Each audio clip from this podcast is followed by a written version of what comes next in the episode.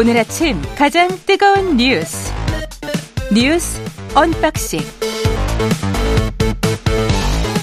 네, 뉴스 unboxing 시작하겠습니다. 민동기 기자 김민하 시사평론가 나와 있습니다. 안녕하십니까? 안녕하세요. 네, 오늘은 어 뭐 의도치 않게 뉴, 뉴스 unboxing 확장판이 돼서 네, 박수현 수석이 중간에 인터뷰를 하긴 하지만 뭐 그 안에 모든 뉴스를 다 소화해 보도록 노력을 하죠. 오늘은. 네, 늘 노력합니다. 예.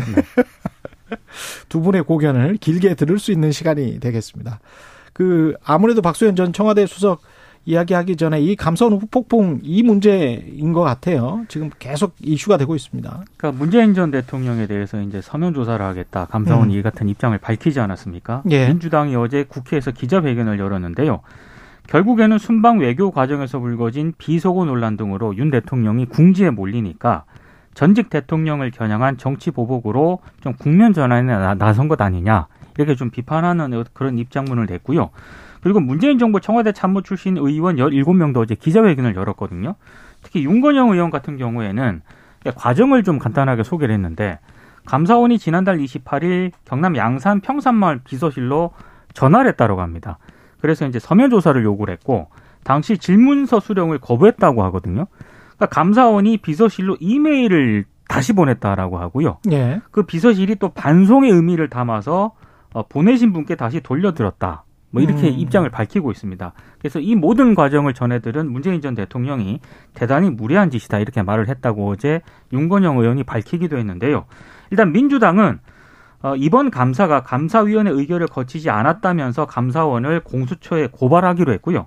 어, 그리고 불복종 국민저항운동을 전개하기로 했습니다. 그리고 오늘부터 의원들이 매일 아침 출근 시간에 감사원 앞에서 1인 시위를 하기로 했는데 일단 국민의힘은 문재인 전 대통령이 조사에 응해야 한다는 그런 입장입니다. 정진석 비대위원장 같은 경우에는 퇴임한 대통령으로서 감사원 요구에 따르는 것이 순리다 이렇게 얘기를 했고 최재형 의원이 감사원장 출신이지 않습니까? 예. 어제 페이스북에 문재인 전 대통령이 감사원의 서면 조사조차 거부하는 것이야말로 어그 서해 그 공무원 됐던 예. 공무원 유가족과 국민에 대한 국민에 대한 대단히 무례한 처사다라고 음. 지금 어제 페이스북에 비판하는 글을 올리기도 했습니다. 그러니까 유족들의 경우에는 굉장히 이제 아, 크게 반발하고 좀 이렇게 어, 이 문재인 대통령이 이 감사원의 어떤 조사 통보를 무례하다라고 반응한 거에 대해서 특히 아, 굉장히 반발을 했는데요. 그러니까 이게 진상 규명을 위해서 필요한 절차라면 이제 당연히 이제 진행해야 되고 그것에 또 응할 필요가 있겠는데. 예. 근데 문재인 전 대통령에게 대해서 감사원이 이렇게 서면조사 통보를 지금 시점에 한 게 그런 진상조사에 진상을 규명하는 데 있어서 결과적으로 도움이 되는 거냐. 음. 그거에 대해서는 좀 의문이 남는 대목이 분명히 있습니다. 시점과 절차. 그렇죠. 이제 예. 감사원법에 보면은 분명히 이제 감사 대상 기관 외의 자에 대해서도 자료를 제출하거나 출석해서 답변을 요구할 수 있다라고 돼 있기 때문에 전직 대통령을 상대로 협조를 요청할 수 있는데 음. 문제는 이게 뭐 강제적으로 뭐 할 수 있는 그런 건 아니에요. 그래서 예. 어 당연히 이제 어 요구는 감사에 필요한 최소한에 그쳐야 된다라고 돼 있고 어 그렇다고 하면은 이제 감사원이 조사할 어제도 말씀드렸듯이 조사할 수 있지만 그 음. 그 필요성이 있느냐에 대해서 그러면 구체적으로 따져봐야 되는 그런 상황이 되는 거거든요. 예. 근데 예를 들어서 한국일보의 경우에는 사설에 오늘 이렇게 썼습니다. 어, 이 청와대가 월북 판단을 내리는데 전반적으로 개입했다는 의혹도 있지만 문 전 대통령과 직접 관련된 의혹이 뚜렷하게 공개된 적은 없다. 음. 그래서 그래서 이제 이런 부분들은 의문이 남는 거고 또 절차상의 의문도 있다. 이 감사원은 문재인 대통령 전 대통령 서면 조사 통보 닷새 전 23일에 박지원 전 국정원장, 서훈 전 청와대 국가안보실장에게 출석 조사를 요구를 했는데 이 검찰 수사가 진행 중인 점 등을 이유로 거부를 당했다. 그러니까 핵심 고위급 조사도 하지 못한 상태에서 문 전 대통령을 겨눈 건 무리수 아니냐. 이런 지적을 하고 있고요. 당위성이 좀 부족하다? 그렇습니다. 이거 한국일보 이제 사설이 아니고 기사였고 예. 동아일보 사설에는 이렇게 써 있습니다. 이게 전직 공무원은 일종의 참고인 신분이어서 정, 정당한 사유가 있으면 감사에 응할 의무가 없다. 음. 그리고 비슷한 지적, 전직 국정원장들에 대한 조사도 마무리하지 않고 전직 대통령 조사를 시도한 것은 조사의 기본 원칙에도 맞지 않는다. 예. 이렇게 지적을 하고 있는데 그러면 전반적으로 이제 감사원이 이렇게 조사 요구를 하는 게 일종의 이제 정치적 맥락이 있는 거 아니냐는 의심이 나올 수 있지 않습니까? 감사원은 뭐 법대로 했다는 입장이고요. 지금 그렇죠. 예. 그런데 이 부분에 대해서 동아일보 사설에 또 다른 건을 들어서 좀 의심스럽다라고 하는 부분이 있어요. 뭐냐면 이 감사 이 종결과 보고 공개 여부가 감사위 권한인데 음. 감사위원들의 동의를 받지 않은 상태에서 이 사건의 중간 조사 결과를 발표하는 움직임이 있었는데 최종적으로 감사위원들이 정쟁 소지가 높다고 판단해서 무산이 됐다라는 아, 거거든요. 아, 중간 결과 보고를 발표하려고 했는데 감사위원들이 반대를 했다. 감사위원회 감사위원들이. 동아일보 사설의 결국 결론은 뭐냐면 음. 국감 직전에 국감이 이제 실시되기 직전에 예. 이러한 조사 요구를 하고 이런 게 과연 이제 정쟁을 유발하려는 어떤 목적이다라는 그런 의심을 음. 어, 거두기 어려운 거 아니냐 그런 예. 지적 나올 수 있는 거 아니냐 좀 더 신중했어야 되는 거 아니냐 이런 아, 거거든요. 예. 이런 걸 좀 고려해야 됐지 않았을까라는 의문이 좀 남는다는 겁니다. 관련해서 할 말이 많으실 것 같습니다. 사안이 좀 다르다. 그, 그때는 뭐 율곡 비리나 뭐 이런 것들인데 지금은 그 비리 차원의 뭐 이런 거는 아닌 것 같다. 시점이 다르다. 정치적 의도가 있는 것 같다. 뭐 이런 주장인 것이네요. 감사원도 이제 노태우 음. 김영삼 전 대통령도 서면 조사에 응했는데 예. 왜 응하지 못하느냐 이런 취지의 입장인 것 같아요. 그렇죠. 근데 경향신문 같은 경우에는 음. 오늘 사설에서 좀 사안이 다르다 이렇게 또 지적을 하고 있더라고요. 이게 뭐냐면은 노태우 전 대통령 같은 경우에는 평화이댐 율곡 사업 이거 같은 경우는 어, 대통령이 상당히 영향력을 미칠 수 있는 그런 사안이었다. 예. 그리고 김영삼 전 대통령도 외환 위기와 관련해 가지고 음. 서면 조사를 받았거든요. 예. 그러니까 이것 역시 이제 대통령이 굉장히 영향력을 미칠 수 있는 그런 사안인 반면에 음. 이번 사안 같은 경우에는 단순 비교하기가 상당히 어렵다. 이렇게 이제 사설에서도 지적을 하고 있습니다. 그러니까 원론적으로 얘기해서 그때도 사실 어 논란이었습니다. 그때 이제 당시 음. 이해창 감사원장이 이제 추진했던 이런 서면 조사 요구와 관련돼서 그때도 상당히 정치적으로 논란이 많았고 또 이제 김영삼 정권 때지 않습니까? 예. 그 당시 보도를 찾아보면 어이 청와대 그리고 그 당시 여당이었던 이제 어 민정당에서는 당연 음. 뭐 당연하다면 당연할 수 있는 거겠지만 이제 거기에 대해서 어, 좀 부정적이었다는 기류였다는 거예요. 그런데 당시 이해창 감사원장이 이 문제는 이제 국민적인 어떤 수준에서 이 어떤 진상규명이나 이런 것에 대한 어떤 요구가 높기 때문에 이 서면조사 필요하다라고 해서 밀어붙여가지고 이제 했던 거였거든요. 그리고 예. 아마 서면조사에 어떻게 응할 것이냐에 대해서도 당시의 전직 대통령들도 막 반발하고 뭐 이랬습니다. 이제 그런 사례인데 그런 전례에서 뭐 감사원이 이렇게 전직 대통령을 조사할 수 있다라는 것도 하나의 어떤 해석에 해석할 수 있는 그런 대목이지만 또 반드시 정치적인 논란이 불거질 수 있다는 것도 마찬가지로 그 당시의 사례를 통해서 우리가 알 수 있는 거거든요. 그렇다고 하면은 이게 전직 대통령을 절대로 뭐 조사해서는 안 된다 이런 거라기보다는 정말 필요한가 필요한 문제에 대해서는 당연히 물어볼 수 있죠. 음. 그리고 그 필요한 문제에 대해서 정치적으로 논란이 되지 않을 만한 방식과 그리고 시점을 정해서 이제 하는 것이 중요한데 시점에 있어서도 성급했고 그리고 수단 이 방식에 있어서도 확실하게 뭐를 그러면 확인해야 되는 건지가 정확하지 않은 상황에서 음. 이 섣불리 이런 질의서를 보낸 것이 지금 이게 결국은 정쟁 유발 아니냐라는 평가로 이어지게 된 거다라는 지적이 나온다는 겁니다. 그래서 네, 정쟁 유발이기도 하고 정치적으로 보면은 상당히 좀 감사원이 대통령실에 유리하게 국면 전환 네. 프레임 전환을 할 수 있도록 다시 한번 서해 공무원 피격 사건을 끄집어낸 거잖아요. 그렇죠. 예. 적절한 시점에. 그게 이제 계속 또 의심스러운 음. 뭐 이런 얘기를 민주당이 하는 게 음. 국회에서 이제 그 감사원장이 그 얘기를 해가지고 논란이 된 적이 있지 않습니까? 국정 운영을 뒷받침하는 그러한 감사원의 그렇죠. 어떤 어 그런 것이 필요하다라는 취지의 얘기를 해서 논란이 된 적도 있고 그리고 전방위적으로 감사를 진행하는 거에 대해서 감사원 사무총장이 배후에 있는 거 아니냐 뭐 이런 얘기도 하고 있는 차에 이제 이런 거니까 그렇죠. 이게 결국 국감에 가서 계속 감사원을 어떻게 할 것이냐에 대한 논란으로 음. 막 번질 수밖에 없어요.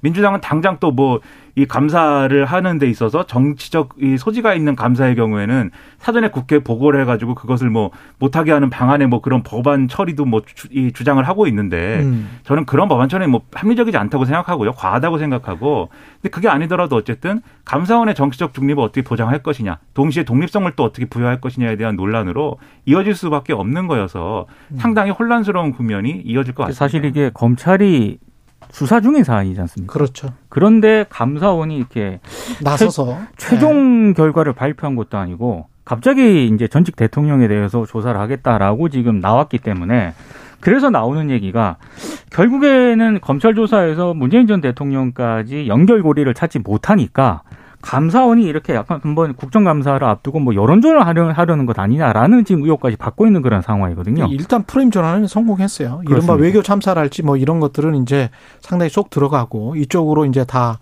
토론이 옮겨가고 있으니까 오늘 그런 측면에서는 성공입니다. 여섯 개 예. 언론사 제가 사설을 보니까 조선중앙일보는 문재인 전 대통령이 서면 조사에 응해야 한다 이런 입장이고 예.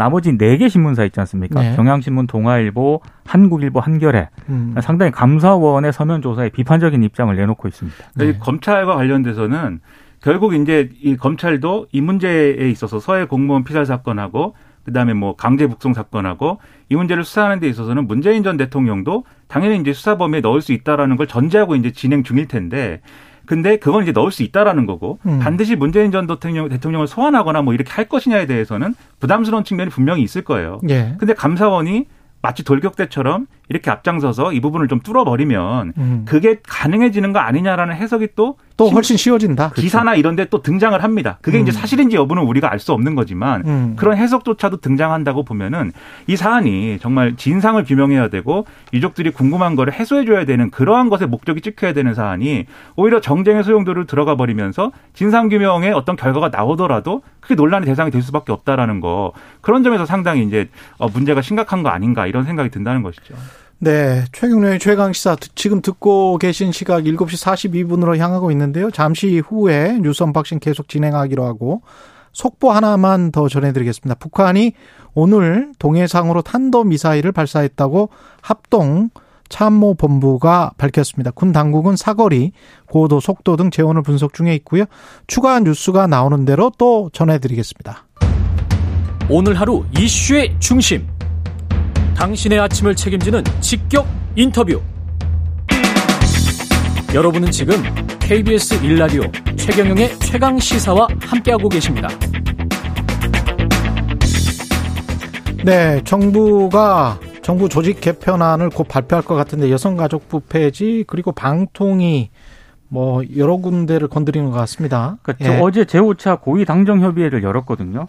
의견 조율이 거의 된 상황이라고 밝혔고요. 음. 그래서 조속한 시일 내에 이제 행정안전부에서 발표하겠다라는 내용인데 오늘 언론 보도를 보니까 대략적인 내용이 일단 담겨 있습니다. 일단 말씀하신 것처럼 여성가족부 폐지, 재외 동포청 신설 이런 내용들이 담길 것으로 보이고요. 재외 동포청? 네. 예. 그리고 국가보훈처를 국가보훈부로 부. 승격하는 방안도 거론이 되고 있습니다. 그리고 보건부와 복지부를 분리하는 방안, 방통위를 개편하는 방안, 우주항공청 관광청 신설하는 방안 이런 것들이 모두 테이블 위에 올라서 논의가 된 것으로 알려졌는데 다만 대통령실 쪽에서는 좀 더 내부 검토를 한 뒤에 발표하자는 논의가 있기 때문에 아직 확정된 안은 아니다라는 그런 입장입니다. 이 부분에 대해서 이제 결국은 정부조직법 개정안을 통과시켜야 되는 거니까 결국 이제 국회에서 이제 그렇죠. 어, 처리가 될 것이냐가 쟁점 아니겠습니까? 근데 이제 가장 큰 쟁점이 되는 거는 이제 여가부 폐지인 것 같아요. 예. 여가부 폐지에 대해서 더불어민주당이 동의하지 않기 때문에 이 부분 어떻게 설득할 것이냐의 문제가 있는데 그러면 구체적으로 이제 여가부 폐지의 대안이라든가 이런 것들이 논의가 된 결과나 이런 게 얘기가 돼야 되는데 지금 이제 어 신문 지상에 그런 얘기는 정확히 상세하게는 안 나와 있습니다. 음. 보건복지부의 일부 이제 어떤 부서나 이런 걸 신설을 해서 여가부에서 맡았던 업무 중에 필요한 것들을 거기서 하기로 하는 뭐 그런 내용을 검토 중이다라고 하는데 이건 구체적인 내용을 가지고 야당을 설득해야 될 일이라고 보고요. 그 외에 이제 뭐 재해동포청 신설이라든가 이런 것들은 이 정권이 필요하다고 판단하고 그것이 정당하다고 하면 민주당도 이제 거기에 대해서는 전폭적으로 협력하겠다 이런 메시지가 좀 있어야 될 걸로 봅니다. 다만 방통위 개편이 정확히 뭘 의미하는지는 잘 모르겠어요. 우주항공청 신설이랄지 뭐 이런 것들은 뭐 필요할 것 같기도 해요. 근데 이제 네. 이민청이랑 우주항공청 신설의 경우에는 아마 이번에 정보조직법 개정안에 포함시킬 거냐는 좀 아직은 검토 중인 그렇죠. 것 같고 음. 뭐가 들어갈지는 좀 봐야겠는데 근데 언론에 이제 분명히 방통위 개편에 대한 얘기가 나왔는데 구체적으로 뭔지는 아직 잘 모르겠어서 음. 이런 게 또 사실 숨겨진 쟁점일 수도 있을 것 같습니다. 그렇죠. 예. 어쨌든 합의가 최대한 되는 방향으로 여당이 이 발의를 하길 바라고 야당도 이걸 계속 뭐 어떤 문제 쟁점을 넓혀가는 방식으로 대응하지는 말았으면 좋겠습니다. 예, 정부안 그대로 통과되는 경우는 잘 없으니까요. 그렇죠. 정부 조직법이라는 게 또 국회에서 잘 다듬어지겠죠. 김건희 논문 관련해서는 국감 증인들이 숙명여대 총장, 뭐 국민대 이사장, 총장들 다 해외로 다 나갔다면서요? 그러니까 오늘 오늘부터 국정감사 시작이 되지 않습니까? 예. 교육부 국정감사가 오늘로 예정이 되어 있고 21일이 이제 종합 국감이 열리는데 원래 그 임홍재 국민대 총장하고요. 장용금 숙명여대 총장 등이 국정감사 증인으로 채택이 돼 있었습니다. 그런데 두 사람 다 해외로 지금 나가 있다라고 합니다. 임홍재 국민대 총장은 외국 국립대학 개교 기념 행사 참석을 위해서 출국을 했다가 10일 귀국한다라고 하고요.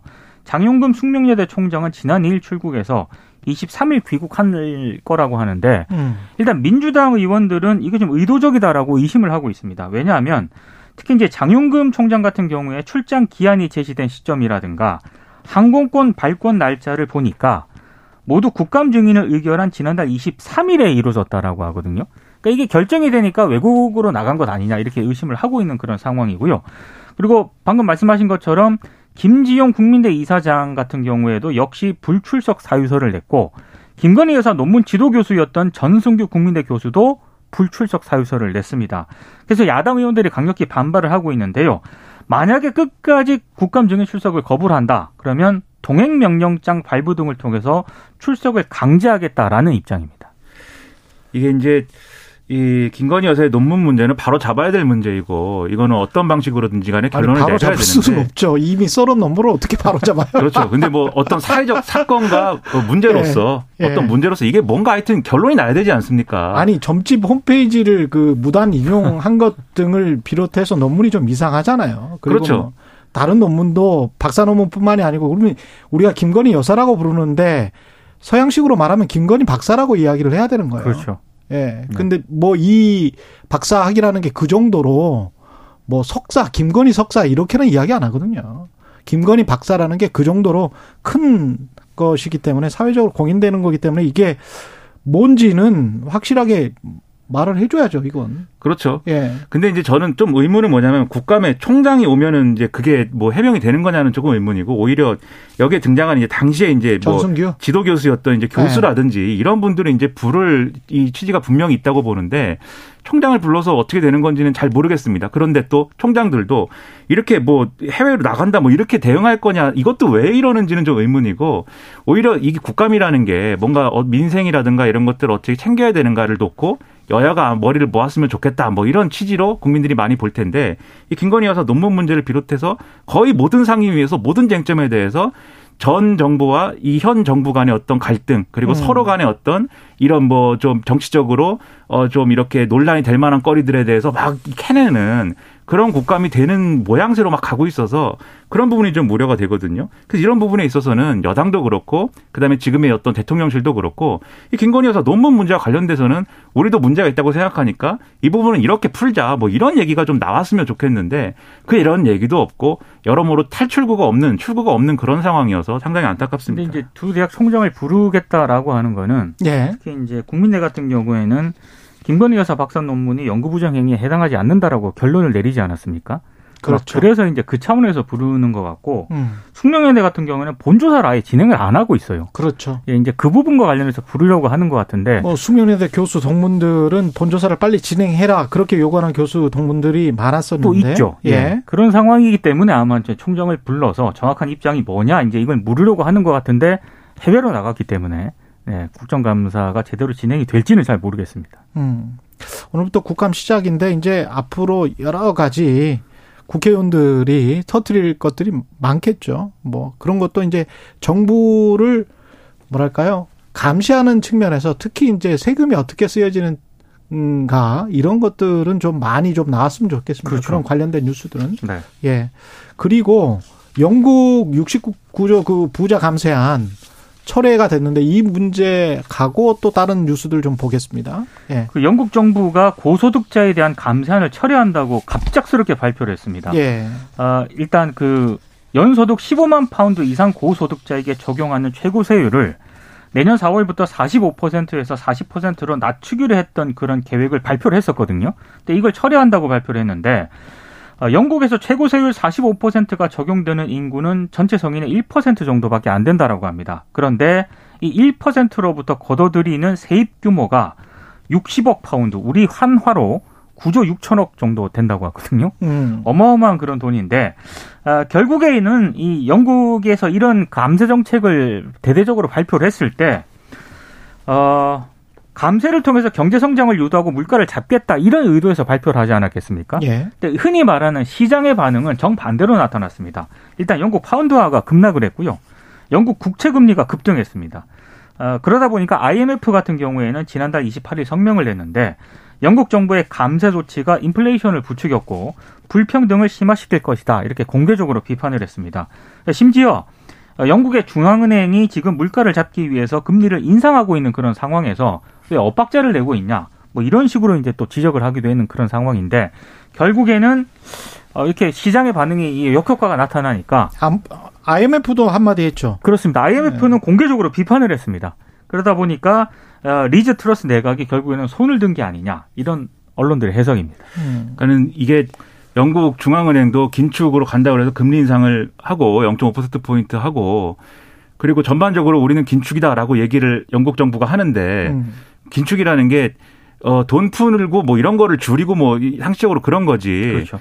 국가의 고가는 비워버리는 게 긴축은 아니지 않습니까? 그렇죠. 이런 대규모 감세나 이런 걸 추진하게 되면 결과적으로는 당연히 재정적으로는 상당히 어려움에 빠질 수가 있고 그렇게 될 경우에 감세도 아니고 부자 감세예요. 그렇죠. 네. 예, 소득세 최고 세율이랄지 법인세랄지 뭐 이런 것들이기 때문에 그렇죠. 예. 그 경기에 미치는 영향도 있겠지만 음. 이게 결국은 이제 국가 부채나 이런 것들을 상환하지 못하게 될 경우에 그러면 금융 영국 금융위기는 어떻게 되는 거냐 이런 우려가 있다 보니까 파운드화가 막 이렇게 떨어지고 뭐 이런 상황이 불거지면서 강달러나 이런 것들은 더 심화되고 이러면서 그동안 글로벌 금융시장이 혼란상이었던 거잖아요.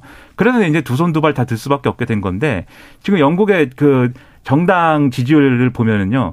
노동당 지지율이 상당히 올랐습니다. 노동당이 네. 뭘 잘한 것도 없는데 가만히 있었어요 노동당이 그러면서 이런 거 하지 마라 이렇게만 얘기하고 있었는데 그냥 가만히 있었어요. 네, 네. 보수당이 자기들이 이렇게 하다가 스텝이 엉켜가지고 막 올라가는 이런 상황이 지금 벌어졌단 말이죠. 상당한 위기에 빠졌는데 영국이 참 희한한 게 이렇게 늘 보면은 이상한 일을 한 번씩 하는데 네. 그런데 아직도 잘 버티죠. 네, 나라가 참 뭐 이렇게 잘 나가고 있습니다. 그런 점에서는 부럽기도 하고 여러모로 왜 그런지 아십니까? 왜 그런지 아시죠? 전 잘 모르죠. 이제 우리 외신 많이 보시는 이제 최경 기자님은 잘 아시겠죠. 아이 우리 영 연방이 한 50개국이 넘잖아요. 그렇죠. 게다가 제국주의를 그렇게 정말 멋지게 그들의 입장에서는 뭐 화려하게 보냈죠. 게다가 이제 파운드화가 전 세계 기축통화였고 20세기 음. 들어서 이제 미국 달러가 기축통화를 뺏어온 거잖아요. 그 영광이 아직도 진행되고 있는 걸로 봐야 되고. 부자감은 망해도 3대를 가는 거죠. 그렇죠. 네. 한 3대를 가고 있는 것이고. 근데 되게 급했던 모양이긴 합니다. 예. 그 재무장관이 보수당 회의 연설 및 이 몇 시간 전에 급박하게 이걸 발표했다라고 하거든요. 그렇죠. 예. 엄청나게 IMF 지적 인플레이션과 불평등을 강화시킬 것이다. 감세는 이 지적은 우리 정부도 좀 새겨 들어봐야 될 것 같습니다. 뉴스 언박싱 민동기 기자 김민아 평론가였습니다. 고맙습니다. 고맙습니다. 고맙습니다.